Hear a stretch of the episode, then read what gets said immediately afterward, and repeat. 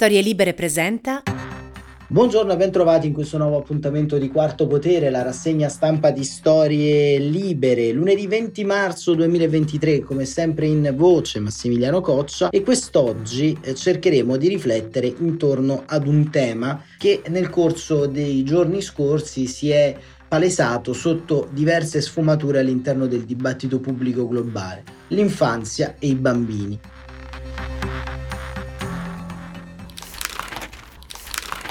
Da un lato, bambini al centro della guerra tra Russia e Ucraina, dell'aggressione russa e della deportazione di centinaia di migliaia di bambini dall'Ucraina alla Russia che avevamo già raccontato e documentato su queste frequenze che diventano capo di imputazione per Vladimir Putin nei confronti del Tribunale internazionale contro i crimini di guerra. Vladimir Putin dallo scorso fine settimana è un ricercato, un ricercato proprio per il crimine di deportazione illegittima di minori, è il primo capo elaborato dai giudici dell'AIA che in qualche modo svilupperanno le proprie prove di accusa e cercheranno appunto di trarre in arresto per giudicarlo davanti alla corte il presidente russo, ma al tempo stesso bambini che sono oggetto in materia del contendere del dibattito pubblico italiano se da un lato il governo di destra-centro si fa forte di programmi e proclami sulla famiglia, sul diritto dei bambini di avere un padre e una madre, dall'altro si accanisce politicamente contro i figli delle famiglie arcobaleno, delle coppie omogenitoriali, spesso nati da tecniche di fecondazione come la maternità surrogata. Tutto questo diventa un grande tratto di dibattito intellettuale anche all'interno del nostro paese e diverse personalità hanno riflettuto nel corso di questi giorni sulla stampa e sui media del nostro paese. In particolar modo ho trovato efficace la riflessione che Rosella Postorino, scrittrice, già vincitrice del premio Campiello con Le assaggiatrici, edito da Feltrinelli, ha fatto nella giornata di domenica 19 marzo sulla stampa. Rosella Postorino firma un editoriale dal titolo Da Anna Franca all'Ucraina se i bimbi sono solo ostaggi. Una riflessione molto importante che andiamo a leggere. Nel mio immaginario, scrive la scrittrice, la prima bambina danneggiata dalla ferocia che solo gli adulti possono perpetrare in modo programmatico è stata Anna Frank. Forse perché l'ho incontrata quando ero bambina anch'io, mi rimase impressa la speranza che Anna non riusciva a soffocare. Continuo a credere nell'intima bontà dell'uomo, la consapevolezza di come era morta a 16 anni nel campo di concentramento di Bergen-Belsen rende commovente la lettura di certe pagine del diario. Partecipo al dolore di milioni di uomini, eppure quando guardo il cielo penso che tutto si volgerà nuovamente al bene, che anche questa spietata durezza cesserà, che ritorneranno loro l'ordine, la pace e la serenità.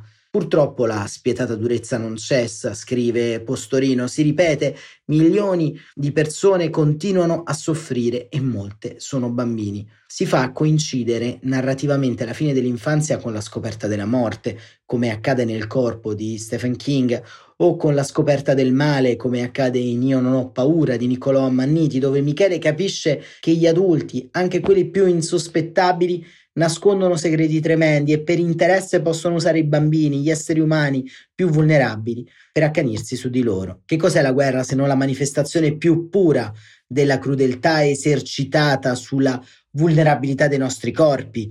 Chi è più vulnerabile di un bambino in guerra? si domanda Rosella Postorino. I bambini, continua, sono fisicamente più fragili, rischiano di non sopravvivere alla malnutrizione, al freddo, alle epidemie, alla mancanza di beni primari che i conflitti significano. Se la guerra è l'estrema violazione dei diritti umani, a maggior ragione lo è dei diritti dell'infanzia, il diritto alla vita, alla salute, a desiderare un futuro, ad abitare in un ambiente sereno, a essere protetti, istruiti, a non essere separati dalla famiglia. Nel libro L'infanzia nelle guerre del Novecento, una delle letture che ho fatto mentre scrivevo il mio ultimo romanzo, lo studioso Bruno Madia definisce il XX secolo quello del bambino, cioè l'epoca in cui l'infanzia diventa una protagonista dei processi storici, sociali e politici. Il tasso di mortalità infantile diminuisce, mentre aumentano l'attenzione alla salute, ma anche all'apprendimento del bambino, assieme ai tentativi di ridurre devianza e disadattamento sociale. Eppure, scrive Postorino, il Novecento è anche il secolo del bambino in guerra. Se una forma di rimozione ha consentito di dimenticare gli orfani o i figli degli stupri etnici delle guerre nei Balcani, se la distanza dall'Europa ci fa considerare i bambini soldati di Yemen o Palestina o i bambini addestrati dall'ISIS come un'eccezione nella mitologia dell'infanzia edenica, credo che i piccoli profughi che annegano da anni nel Mediterraneo, alcuni proprio in fuga da guerre o i bambini ucraini, oggi rifugiati, smentiscono tale mitologia con violenza. Migliaia di quei bambini ucraini sono stati illegalmente prelevati dalle zone occupate dall'esercito aggressore e deportati in Russia, senza il consenso dei genitori, per essere rieducati in strutture apposite, addestrati militarmente o affidati a famiglie russe. Nel maggio dell'anno scorso Putin ha firmato un decreto che consente di adottare minori ucraini e di abbreviare le procedure per concedere loro la cittadinanza. È persino previsto un lauto compenso per le famiglie adottive. Molti dei bambini scappano, cercano di tornare indietro a piedi, ma oltre a quello di essere arrestati corrono tutti i pericoli che affrontano i minori quando si mettono in viaggio da soli. La federazione, scrive Postorino, ha sempre spacciato il rapimento per un progetto umanitario a favore dei bambini orfani, ma dopo lunga inchiesta venerdì scorso il Tribunale dell'AIA ha ammesso un mandato di cattura internazionale per crimini di guerra contro Putin e Maria Lova Belova, la commissaria di Mosca per i diritti dell'infanzia. Come non pensare al progetto Lebensborn diretto da Himmler, volto a germanizzare 50.000 bambini, di cui 20.000 polacchi che avevano tratti ariani, furono rubati nei territori dell'Est e affidati a famiglie tedesche allo scopo di ripopolare di sangue buono una nazione decimata dalla guerra. Con un nuovo nome e cognome e il divieto di parlare la propria lingua, anche molti di loro tentarono di fuggire, sebbene gli avessero raccontato che i genitori erano morti o li avevano abbandonati, ma la maggioranza dovette rassegnarsi. A quanto pare, scrive Postorino, la visione dell'infanzia da parte dei nazisti e quella di Putin si assomigliano terribilmente. Immaginate che trauma immenso sia per queste creature, già scioccate dal cambiamento improvviso della loro esistenza, dalle bombe, dalla perdita di amici e parenti, essere strappati ai genitori e trasferiti in un luogo sconosciuto, dove sono obbligati a perdere la propria identità e cultura, a chiamare mamma qualcuno che non amano, a parlare la lingua di chi ha distrutto la loro terra. Riusciranno a provare di nuovo fiducia nell'umanità, quella fiducia che, come disse Jean Amery, incrinata dal primo schiaffo sul viso, non si riacquista più, Penso ancora una volta a Simone Weil, quando scrive che chiunque in fondo al cuore, nonostante l'esperienza dei crimini compiuti, sofferti e osservati, si aspetta che gli venga fatto del bene. E questa è l'innocenza che attribuisco all'infanzia, l'ostinata fede nel bene, la speranza inossidabile di Anna Frank che la storia vergognosamente non smette di deludere. E questa appunto era Rosella Postorino sulla stampa che come vedete fa un'analisi a tutto tondo intorno a quanto avviene in Russia e a quanto sta avvenendo da oltre un anno. Il principio della cosiddetta ripopolazione etnica voluta da Vladimir Putin ha trasferito e ha portato questi bambini non solo nell'entroterra di Mosca, ma addirittura in posti lontanissimi come la Siberia, come alcuni luoghi al confine con eh, il Turkmenistan, con la Cina. Insomma, un vero e proprio tentativo di ripopolare, così come descrive Postorino, le varie zone rimaste vuote anche da una guerra che ha in qualche modo sottratto più di 40.000 unità, 40.000 cittadini alla Russia, perché in mezzo a questo c'è anche la sostituzione di coloro che hanno perso la vita in guerra. Vedete, una dittatura di solito muove guerra nei confronti di un altro paese non solo per ragioni ideali, spesso non sono affatto ragioni ideali, spesso sono ragioni economiche e sono ragioni anche demografiche. La Russia, prima di questo conflitto, pativa e continuerà ovviamente a patire, visto che il risultato sul campo non la sta premiando, un gap demografico molto molto importante. Perché? Perché sostanzialmente il tasso di povertà abbastanza esteso sulle fasce di popolazione in Russia sostanzialmente ha generato un crollo demografico molto molto importante. Ce l'aveva già raccontato il foglio qualche mese fa con un'analisi molto ficcante, ma la demografia è il primo compito del paese disse appunto Vladimir Putin a giugno, quando appunto la sua operazione speciale aveva già mostrato enormi problemi e Putin ha affrontato la crisi demografica indicando la crescita naturale della popolazione come l'obiettivo strategico per la Russia del 2024.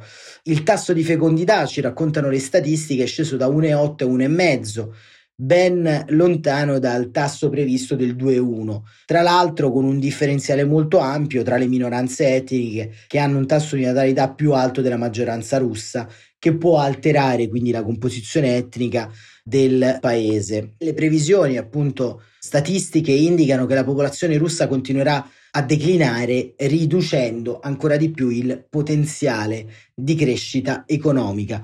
Questo per dirvi che dietro i grandi crimini di guerra spesso non c'è una crudeltà fine a se stessa. E anche l'articolo di Rossella Postorino ci racconta che la crudeltà non è mai fine a se stessa, ma c'è un punto di caduta molto interessante che riguarda la ristrutturazione etnica di uno Stato, che è il vero e il grande obiettivo della Russia di Vladimir Putin. L'idea neoimperialista, neocolonialista di una nuova grande Russia passa necessariamente sulla pelle e sui corpi dei bambini ucraini ed è per questo che l'incriminazione di venerdì del Tribunale dell'AIA appare fondamentale anche per continuare a smontare una narrazione tossica, una narrazione falsa che soprattutto nel nostro paese insiste sulle cause che hanno portato la Russia ad aggredire l'Ucraina.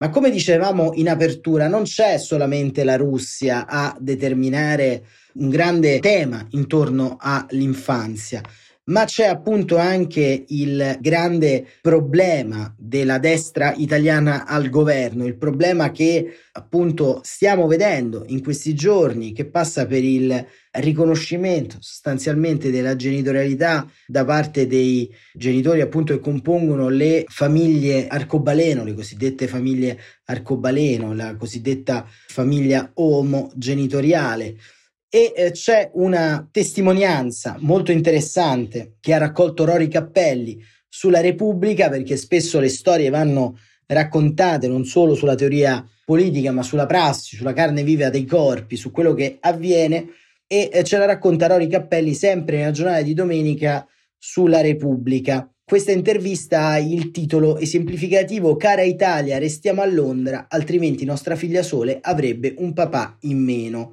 Sono arrabbiato, deluso, amo il mio paese, ma dell'Italia ad oggi mi vergogno. Per me e la mia famiglia non c'è spazio. Giovanni Bianco è torinese, uno chef, vive a Londra da 12 anni ed è unito civilmente con Cosimo Mirigliano, architetto e scrittore. Il 28 dicembre 2022 è nata la piccola Sole, la terza figlia, dopo i due di 20 e 17 anni avuti con l'ex moglie. Da quanto state insieme? chiede Rory Cappelli. Da dieci anni, racconta Cosimo. Io ho da sempre sentito un grande vuoto perché volevo un figlio, ma amo un uomo, era difficile, a tratti pareva impossibile e quel vuoto era sempre lì. Credo che sia lo stesso che provano tutte le persone che desiderano diventare genitori. Abbiamo tentato con agenzie, ci siamo messi nella coda infinita della surrogasi. In Gran Bretagna, domanda Rory Cappelli, la maternità surrogata è consentita anche alle coppie omosessuali? Sì, e quest'anno festeggia 38 anni, dice ancora Cosimo. Pensa come siamo arretrati in Italia. Una sera abbiamo conosciuto quella che sarebbe diventata la mamma di Sole, e la chiamo così non a caso. In Inghilterra la donatrice di ovulo e portatrice degli embrioni coincidono. Una ragazza inglese con marito e figlio di 7 anni ha voluto aiutarci, non c'è stato alcun passaggio di denaro, si pagano le spese mediche, ma la surrogazione può avvenire solo in forma altruistica. E da un punto di vista legale come funziona? All'atto di nascita i genitori erano lei e Cosimo, spiega Giovanni. Poi abbiamo chiesto un parental order, una procedura che prevede che la donna dia la bambina in adozione e un test del DNA che certifichi la paternità effettiva dell'uomo. È un atto immediato, anche perché altrimenti sorgerebbero infiniti problemi legali, a partire dal fatto che, come in questo caso, la donna è sposata con un'altra persona. Su due abbiamo richiesto il passaporto della bambina e sopra il suo nome c'è oltre appunto al cognome di mio marito anche il mio. E per il rilascio del passaporto italiano sono andato al consolato italiano di Londra, continua Giovanni, mi hanno detto testuale, nessun problema, con l'atto di nascita in cui si trovano i vostri nomi in Italia ve lo rilasciano. Ho chiamato l'anagrafe a Torino, Milano e Roma, mi hanno spiegato che invece non sarebbe stato possibile. C'è stata una stretta decisiva, chiede Cappelli, esatto, se volessimo trasferirci in Italia vedremmo l'identità di nostra figlia fatta a pezzi. Chiedendo la trascrizione del certificato di nascita all'anagrafe italiana, il mio nome non ci sarebbe più. Oggi i bambini nati all'estero con la maternità surrogata possono essere riconosciuti in Italia come figli di entrambi i genitori, soltanto con l'adozione in casi particolari che richiede l'approvazione di un giudice e non con la trascrizione diretta all'anagrafe, costringendo a una lunga battaglia nei tribunali dall'esito incerto e che non tutti, tra l'altro, possono permettersi, lasciando per anni nel limbo i bambini, uno Stato di diritto letteralmente fatto a pezzi. Se non è fascismo questo, dice appunto Giovanni Mirigliano. Ecco, il caso che Mirigliano racconta è un caso limite ovviamente rispetto a quello che però avviene a centinaia di famiglie ogni anno. Si può aprire o meno un dibattito intorno alla legittimità della maternità surrogata, non è chiaramente questo il tempo e il modo per aprirlo, un dibattito che soprattutto riguarda il corpo delle donne e soprattutto riguarda una concezione anche della cosiddetta spinta altruistica verso la maternità che chiaramente meriterebbe un approfondimento anche psicologico, sociologico molto molto ampio, ma il tema centrale è che cosa facciamo dei bambini nati dalla maternità surrogata, dalle famiglie omogenitoriali che in altri paesi del mondo hanno avuto la possibilità di portare avanti una gravidanza. Quel corpo della storia ovvero il corpo dei bambini, che anche questa volta ripropone in modo drammatico la sua essenza, ci racconta che cosa? Ci racconta l'idealizzazione di una famiglia composta da padre e madre dello stesso sesso biologico che in qualche modo continuino a vivere in pace, prosperità e felicità, ma nel corso del tempo il mondo è andato avanti, bisognerebbe spiegarlo alla destra in Italia e nel resto d'Europa. E quindi assistiamo fondamentalmente ad un rincorrersi di provvedimenti di stampo reazionario che non fanno altro che spostare il problema sempre un po' più in là non si considera appunto che chi nasce ha comunque diritto a un'identità, ha diritto a una famiglia, ha diritto sostanzialmente a un amore che sia quello delle persone che l'hanno voluto certamente non di un ente terzo che arriva e, e strappa i figli. E abbiamo bisogno fondamentalmente che i bambini crescano lontani da una violenza istituzionale. Lo abbiamo raccontato anche su queste frequenze qualche mese fa rispetto a tutto quanto quell'impianto normativo che prevede di fatto una guerra che si gioca tra adulti sempre e sempre e solo sul corpo dei bambini. Una guerra che si gioca anche qui sulla propaganda, una guerra che abbiamo visto anche sulle politiche migratorie si continua a giocare sul corpo dei bambini. Si continua ancora una volta a fare politiche di respingimento, di soccorsi non adeguati sapendo che chi ne andrà poi sempre di mezzo saranno i bambini. Il corpo del piccolo Alan Kurdi, ad esempio, che qualche anno fa vedemmo adagiato su una spiaggia di Bodrum in Turchia, non ci ha insegnato nulla, anche qui, sulla fallibilità del nostro punto di caduta intorno a queste politiche. E allora questi due casi, limiti ed estremi, che riguardano la Russia e l'Ucraina e il nostro paese, devono continuare a farci riflettere il giorno dopo la festa del papà, quanto sia complesso questo confine che si crea fondamentalmente tra la società che immaginiamo e la società che fondamentalmente abbiamo voluto creare nel corso del tempo perché è chiaro che la civiltà va avanti che va avanti anche il nostro modo di intendere i rapporti, di intendere l'affettività.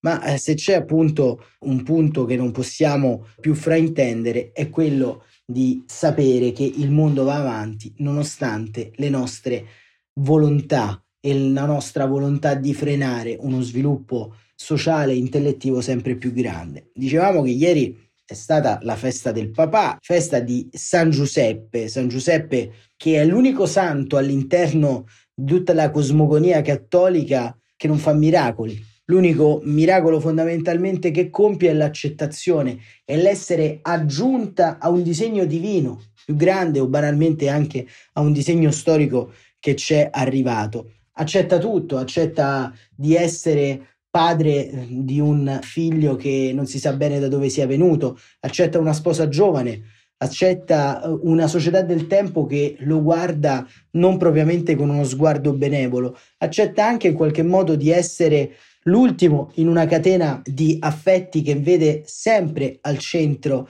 il bambino. È un padre putativo, un padre che fondamentalmente ha accettato per tutta la sua vita un ruolo secondario ma non secondario a qualcuno, secondario a uno stampo patriarcale che verrà poi imposto alla società. E allora se Giuseppe, santo per la Chiesa cattolica, falegname per alcuni, secondo la religione padre putativo di nostro Signore Gesù Cristo, secondo le carte storiche, padre non biologico di Gesù di Nazareth, addirittura qualche millennio fa ha accettato una condizione diversa rispetto agli uomini del proprio tempo, possiamo farlo anche noi nel 2023, accettare condizioni differenti per farne guadagnare sempre e soprattutto alle generazioni che verranno.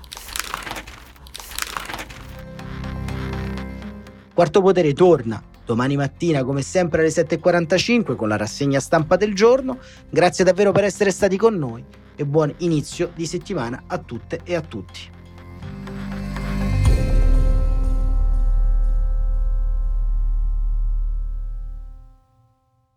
Una produzione storielibere.fm di Gianandrea Cerone e Rossana De Michele. Coordinamento editoriale Guido Guenci.